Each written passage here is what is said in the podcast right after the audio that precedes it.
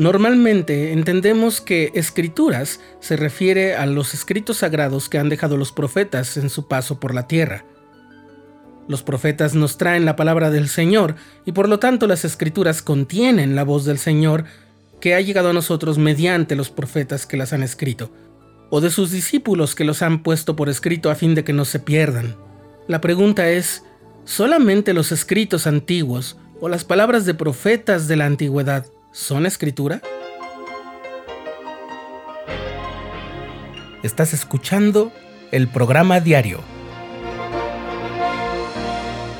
presentado por el canal de los santos de la Iglesia de Jesucristo de los Santos de los Últimos Días.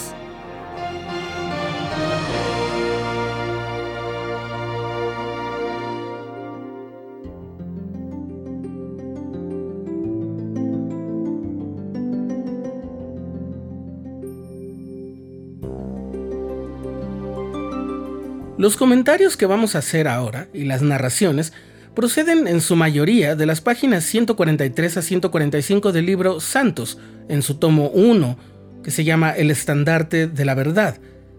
Recuerda que esta obra es un esfuerzo histórico por compendiar de una manera narrativa la historia de la Iglesia de Jesucristo de los Santos de los Últimos Días desde su origen.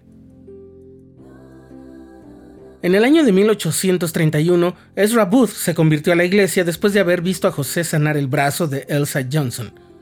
Fue bautizado en mayo. Ese mismo año, en junio 3, fue ordenado al sacerdocio mayor y el 6 de junio se le llamó para ir a Missouri con Isaac Morley y predicar el evangelio. Sin embargo, el 6 de septiembre de ese año se le ordenó a Booth que dejara de predicar, pues comenzaba a mostrar una gran disidencia hacia los líderes de la iglesia y una aparente falta de humildad. Hemos visto en otros episodios del programa diario que Ezra pensaba que debía persuadir a la gente para que creyera mostrándole milagros, justo como le había ocurrido a él.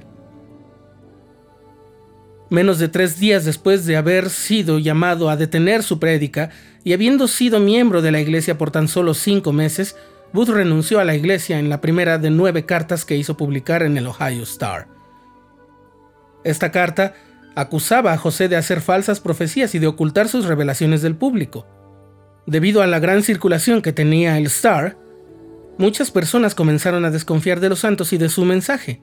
Muchos santos querían leer la palabra del Señor por sí mismos, pues hasta entonces habían sido copias escritas a mano de las revelaciones que había recibido José, y estas no eran conocidas entre la mayoría de los miembros de la iglesia, y los elders que deseaban usarlas en la obra misional tenían que copiarlas a mano, como lo dijimos en el episodio anterior. Entonces, José propuso publicarlas en un libro para facilitar el trabajo de los misioneros y dar a los curiosos la información verdadera de lo que tanta curiosidad les causaba. El resto es la historia del libro de Doctrina y Convenios que tú puedes escuchar en el episodio previo. Como recordarás, el Señor reveló un prefacio al profeta José Smith después de los intentos fallidos de redactar uno. En ese prefacio, el Señor declaró que Él había dado a José esos mandamientos para ayudar a sus hijos a aumentar su fe, confiar en Él y recibir y proclamar la plenitud de su evangelio y convenio sempiterno.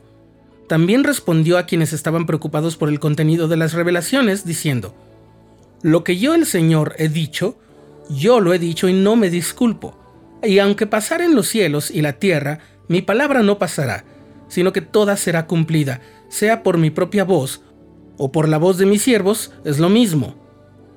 Después de que José pronunció las palabras del prefacio, varios miembros del consejo estuvieron dispuestos a testificar que las revelaciones eran verdaderas.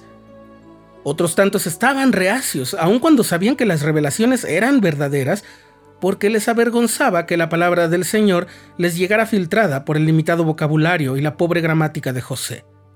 En su prefacio, el Señor había testificado que las palabras venían de Él, y que eran dadas a sus siervos en su debilidad según su manera de hablar. Para ayudarles a saber que las revelaciones venían de Él, dictó una nueva revelación, desafiándolos a elegir al más sabio en la sala para que escribiera una revelación como la recibida por José. Si el seleccionado a la tarea no lo lograba, todos admitirían que las revelaciones del Señor a José eran verdaderas pese a sus imperfecciones. Y efectivamente hubo quienes lo intentaron, pues confiaban en su conocimiento y dominio del idioma, pero al finalizar Todos supieron que no venía del Señor. Admitieron su error y firmaron una declaración, testificando que las revelaciones dadas a José eran dadas por inspiración de Dios. Decidieron también que José revisara y corrigiera las revelaciones por el poder del Espíritu Santo. Han pasado años desde que eso sucedió y los profetas de la actualidad siguen recibiendo revelación que nos concierne a todos. Escuchar con atención sus palabras nos acerca más a alinear nuestra voluntad con la del Padre y nos hace entender mejor sus motivos.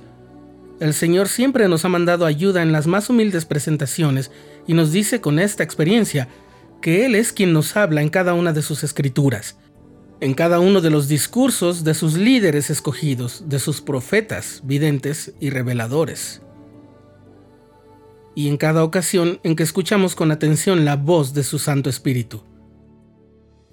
Más adelante, en la sección 68 de Doctrina y Convenios, el Señor confirma: y lo que hablen mis siervos cuando sean inspirados por el Espíritu Santo será escritura, será la voluntad del Señor, será la intención del Señor, será la palabra del Señor, será la voz del Señor y el poder de Dios para salvación.